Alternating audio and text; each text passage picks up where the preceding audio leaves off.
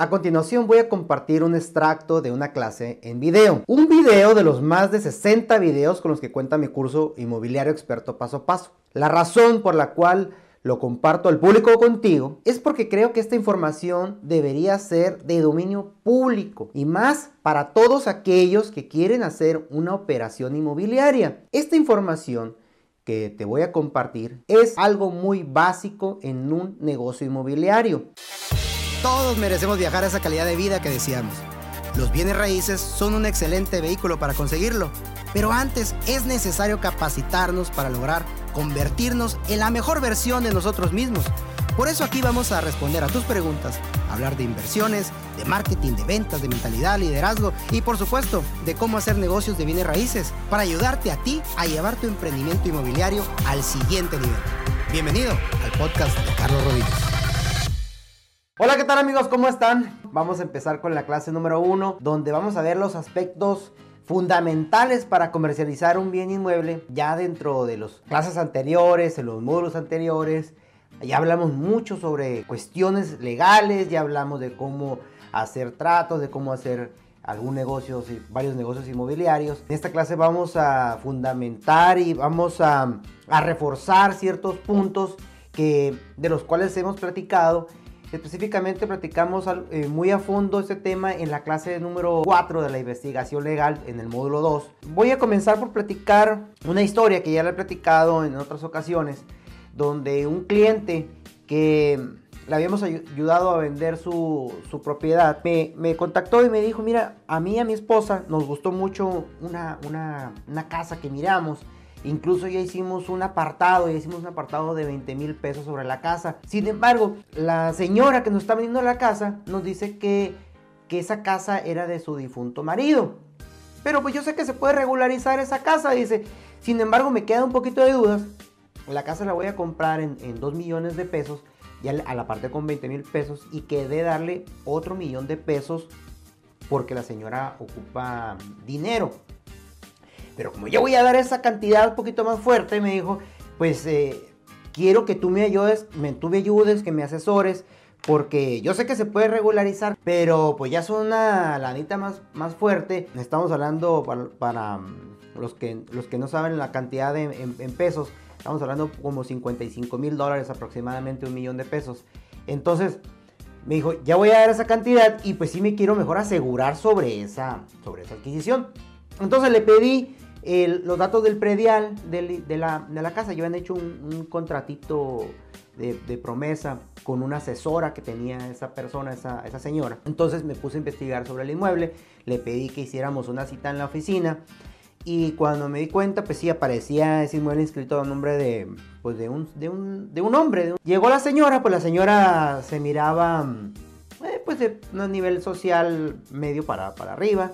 Eh, y la señora le pregunté si ya que quién era esa persona que aparecía inscrito el inmueble. La señora venía con su agente inmobiliario. Sí lo, yo conocía a esa, a esa persona. Muy buen agente inmobiliario, vende muchas propiedades. Pues sin embargo, pues como no hay una regulación de los conocimientos mínimos que debe tener los agentes de bienes raíces, pues cualquiera está haciendo negocios inmobiliarios.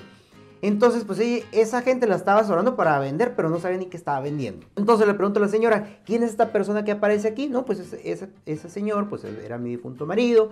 Y bueno, ¿y, quién más tiene derecho a heredar? usted ya tiene una declaración de herederos? ¿Ya tiene un proceso? ¿Qué es lo que tiene, señora? No, pues todavía no hemos abierto nada, dijo. Yo, pues yo soy la, era mi marido y, y la otra persona que tiene derecho, tuvimos un hijo que es un menor de edad pero ella ya estaba pidiendo, ya estaba pidiendo pues más de la mitad del, inmueble, del valor del inmueble para hacer trámites de, la sucesión del, marido. No había dejado ni testamento, me dijo. Entonces yo ahí le dije a, mi cliente, le dije, mira, tú no puedes comprar así el inmueble. Le dije, no, no se puede llevar a cabo el inmueble si no tiene declarado un derecho. Hay un menor de edad. Los menores de edad no tienen capacidad hasta los 18 años de poder vender sus inmuebles, de poder vender inmuebles.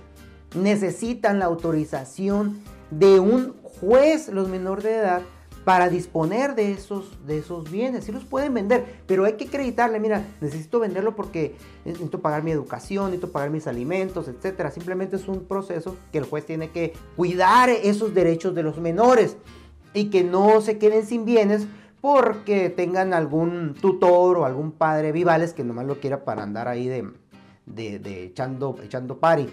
Entonces, la señora dijo, no, no, dijo, pues a mí me vale gorro. Ustedes no me lo van a comprar, yo sé que alguien más me lo va a comprar. Entonces la, señora no era una persona eh, pues, sin educación, sí tenía educación, pero pues obviamente no tenía educación sobre los bienes raíces. Y dije, pues desafortunadamente, yo sé que alguien más le iba, iba a conseguir que le pagara ese dinero. Pero ¿qué iba a pagar? Pues eh, la señora estaba vendiendo esa casa. Pero es importante que, sepamos, y ya lo hemos comentado anteriormente, que en los bienes raíces no se venden las casas. Porque si, la, si, si el momento de le pagamos a la señora, bueno, tú, eres la esposa, pero ¿qué si el marido tenía un testamento?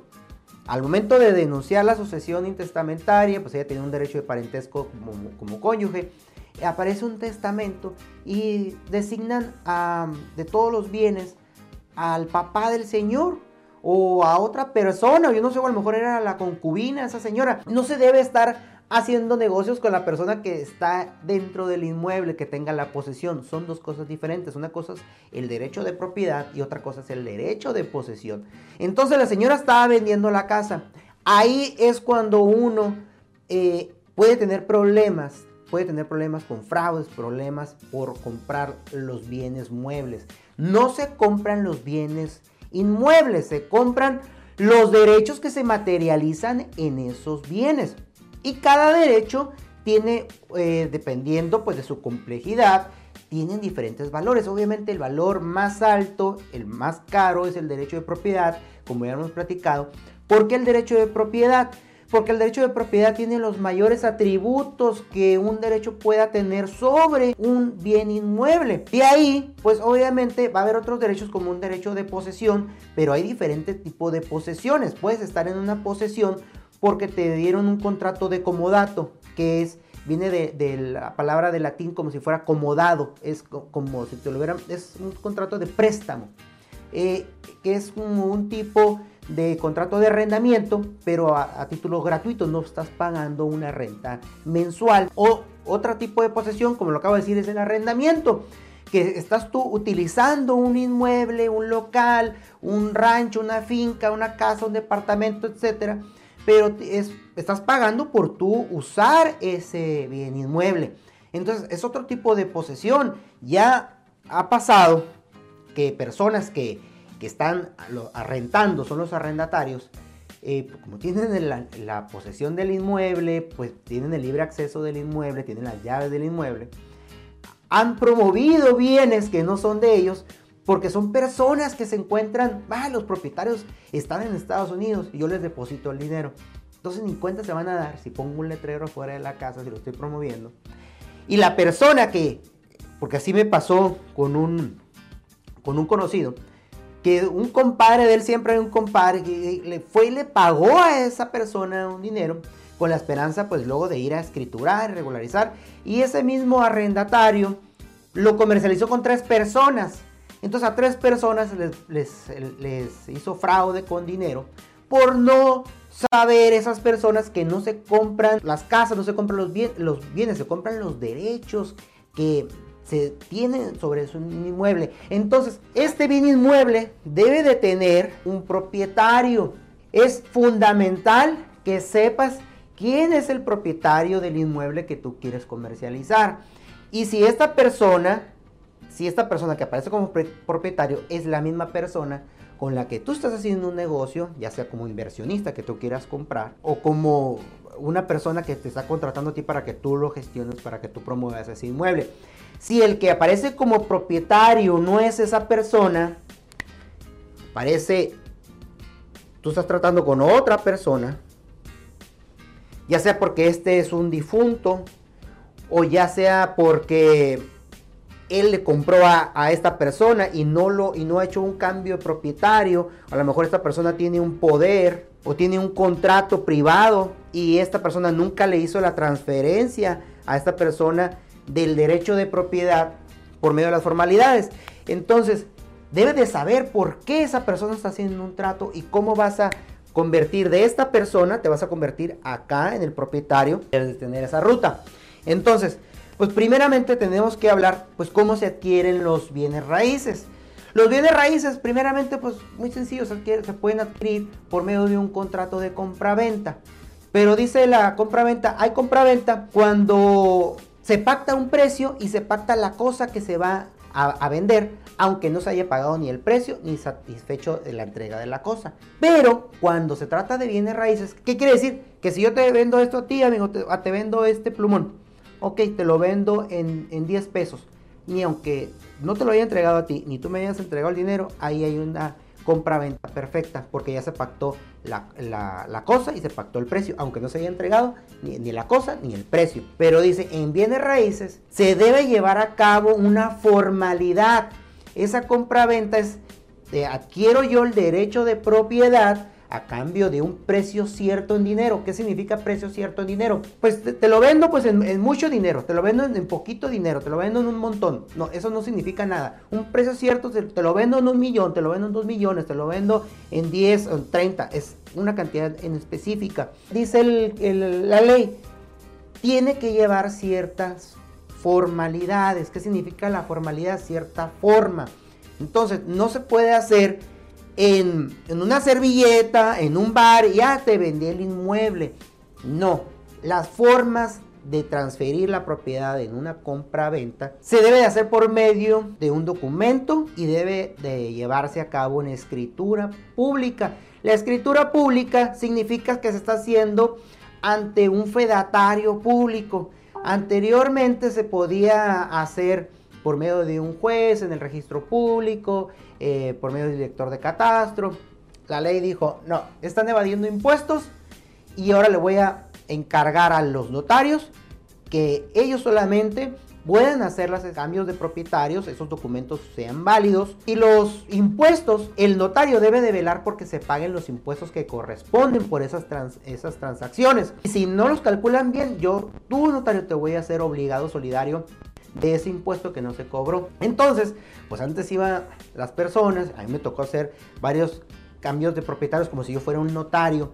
Iba al registro público, elaboraba mi contrato de compra-venta, llevaba la avalúo, el deslinde, certificados, pedía en un escritor, en un escritorio público, se le llama, hay unas oficinas que te llenaran los, los formatos de los impuestos. Pago de impuestos, cero, cero, pues ahí se pagaba cero y el registro público los inscribía porque se llenaba la, la la formalidad de llevar a cabo ese formato de, declaración de impuestos. Se declaraban en ceros, entonces la gente declaraba siempre en ceros y dijo el gobierno, oye, pues aquí no hay mucho dinero que se está declarando en ceros, vamos a mandarlo todos al, al notario. Entonces, por lo que respecta en México, todas las transacciones que tienen que ver con bienes inmuebles se hacen y se llevan a cabo ante un notario, un notario que dé fe, de fe pública en una escritura pública, pues simplemente es un documento que él elabora, escrito, y ante su fe, esa es la escritura pública. Tienes que llevarlo a cabo en esa formalidad de la escritura pública, no de forma verbal, no en un, en un papelito. Porque si tú haces tu contratito privado de compra-venta, entonces, ¿qué va a pasar? Que este inmueble tiene un registro. Vamos a hablar en otra clase del registro público. Pero este registro dice este inmueble a nombre de quién es. Y dice este registro si tiene acreedores. Aquí hice un dibujito significando como si fuera un banco.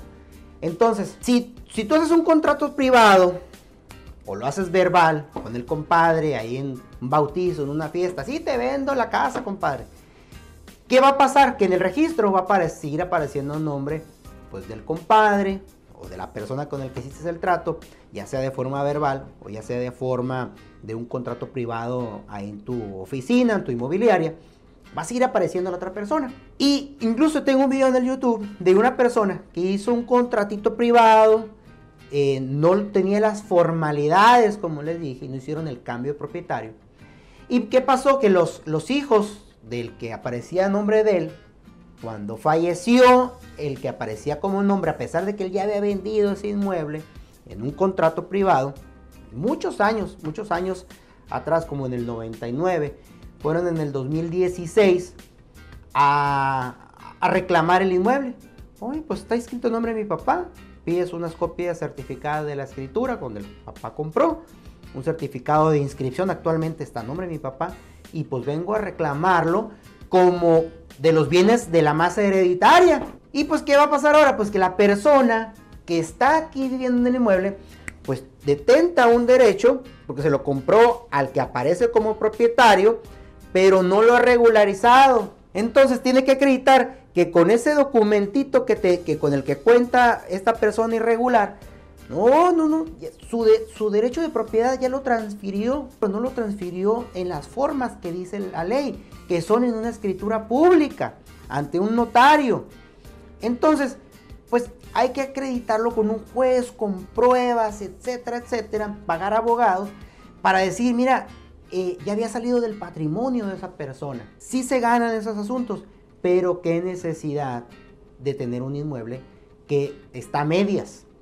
Ahora, esos contratos privados, si en la práctica te los llegas a topar, que la persona, la persona con la que tú estás tratando no es el que está aquí inscrito y tiene un contrato. No, pues es que a mí me dieron este contrato, lo hice con una inmobiliaria y eso fue lo único que me dieron. Nunca fuimos a la notaría, el señor no me ha ido a regularizar el inmueble de notaría, no, no hemos firmado la escritura pública. ¿Qué se puede hacer? Pues se puede hacer una demanda donde le dice al juez, oye juez, mira, yo tengo un contrato, le compré a este señor en un precio cierto en dinero, ya se lo pagué, está el recibo de pagado. Entonces él externó su voluntad de venderme a mí la propiedad pero no, no me lo ha dado en las formalidades que requiere la ley para que yo inscribirlo a mi nombre. Entonces lo demando para que me, venga a firmar. ¿Cuál es la, solicitud de la demanda? Pues la firma de la venta. Y si no viene a firmar en la, la, escritura, pues entonces tú, juez, lo vas a firmar en su rebeldía. Entonces lo demandas, esa persona va a decir, sí, pues efectivamente sí es, ese contrato que yo lo firmé, no tengo la, ya lo entregué, etcétera, etcétera y si no se presenta, pues el juez firma por él. Ahora, puede pasar un señor, una persona que diga, no, ese contrato lo desconozco. Y tratar de nulificar el contrato y recuperar el inmueble. Entonces, pues ahí entras en una pelea, en, demandas, en juzgados, que pues en los juzgados se ve de todo, ¿no? ¿Qué necesidad de poner en riesgo el patrimonio, pagar un dinero en el momento que se hace una, una compra de un inmueble si no se hace bien ante escritura. Sin embargo, bueno, repito, te vas a topar que la persona con la que estás tratando no es quien aparece como propietario. Entonces ahí hay que regularizar el inmueble. Ahí hay que tener una precaución de ver cómo se va a regularizar. En todas estas clases hemos visto cómo se, en ciertos puntos, por ejemplo en la clase pasada de la herencia, ya vimos cuando el que aparece como propietario falleció, pues vas a hacer el trato con los hijos y cómo llevar a cabo el, cambio, el cambio de propietario, una regularización de, de esos inmuebles, cómo se adjudican. En otras clases vamos a ver también las posesiones, como la prescripción positiva, cuando esta persona que está acá, pues tiene poseyendo un inmueble, pero no es el propietario. Entonces, ¿cómo una posesión la convertimos en derecho de propiedad? Lo vamos a ver en la, en la clase de la adquisición de, por prescripción, que no es otra cosa más que poseer un inmueble a título de dueño por más de 5 años o de 10 años, dependiendo si el contratito, pues es un contratito eh, que no lleva las formalidades, entonces pueden ser 5 años de buena fe, 10 años de mala fe. Pero bueno, entonces, hablamos que primero se adquieren por medio de los inmuebles, por medio de una compra-venta, deben de llevar esa formalidad. La segunda forma de adquirir es por medio de una donación, que es como si fuera una compra-venta, adquieres la propiedad, sin embargo no se entrega ninguna cantidad de dinero. O si se entrega una cantidad de dinero no debe ser superior a la mitad del, precio del, del valor del inmueble. Y otra forma de adquirir propiedades son por medio de las permutas. ¿Qué son las permutas? Pues decir, mira, yo tengo dos carros, te los cambio por, por tu inmueble, por tu terreno, por tu casa, por tu departamento. O yo tengo una casa en una ciudad, de la cambio por la otra ciudad, entonces hacemos el cambio propietario, hacemos una permuta, una cosa, una cosa por otra. Entonces no se entrega dinero, se entrega un, bien material, esa es una permuta. La otra forma de adquirir son las, las daciones de pago. Para que sea, se pueda llevar a cabo una dación de pago, es una forma de extinguir una deuda, la dación de pago. Y tú tienes que ser el, banco en este caso, que el propietario te deba una cantidad de dinero y que el propietario le diga, digo el banco por dar, decir un nombre en general, pero realmente tiene, puede ser un acreedor, cualquiera, cualquiera que le deba el dueño de la propiedad, que le deba a alguien, que sea un, un acreedor. Mira, yo ya no quiero seguirte debiendo, no, no tengo para pagarte a ti acreedor, entonces te entrego el inmueble para satisfacer esa deuda que tengo contigo. Entonces es otra forma de adquirir un inmueble. Pero para que tú lo adquieras, necesitas ser tú el acreedor. Y en el caso que vimos de, las de la clase de los préstamos hipotecarios, si tú, tú un cliente le ayudas a hacer un préstamo hipotecario y esa persona eh, pues no puede pagar, pues tú puedes eh, adquirir ese bien inmueble en, en dación de pago. Bueno, no tienes para pagarme, pues entrégame el inmueble, ¿no? Entonces es otra forma de adquirir. Otra forma de adquirir son por medio de las adjudicaciones, adjudicaciones judiciales. Como lo vimos en los remates, es una forma de adquirir un inmueble y también es una forma de perder inmuebles para el propietario y una forma de adquirirlos para el que llega a comprar en una venta de un remate. Otra forma de, adjudicación son las herencias. Esa es otra forma de adjudicación. Ya hablamos en la clase pasada sobre ese proceso, los remates también del proceso, cómo se adjudican. Y otra forma de adjudicación son las prescripciones positivas, que lo vamos a ver en, en, otra clase más adelante. Ya te di un poquito de adelanto sobre eso. Entonces, esas son las formas de adquirir estos inmuebles. Pero ¿qué pasa? Cuando este inmueble tiene una deuda con el banco, con Infonavit, con un acreedor hipotecario, y lo quieres vender este inmueble. Lo que puedes hacer, o que se, se, puede vender, claro que se puede vender. El derecho de propiedad no te limita a no poderlo comercializar, porque el derecho de, propiedad pues tiene, tiene esa facultad de poderlo transferir. Sin embargo, el derecho de hipoteca, si este tiene una deuda, la hipoteca viene siendo, amigos, es un candado, es un candado que se le ponen a los bienes inmuebles, donde tienes una preferencia para seguir ese, ese bien inmueble. Entonces, si una propiedad tiene una hipoteca eh, o incluso está, está embargado, entonces esa propiedad y lo, tú la quieres comercializar, pues necesitas saber cuál es la cantidad que debe esa propiedad. Porque esa cantidad si tienes una propiedad que te la están vendiendo en un millón de pesos y la deuda es de un millón de pesos y el propietario dice, bueno, págame un millón de pesos, pero aparte debe un millón de pesos, estás comprando un inmueble por dos millones de pesos.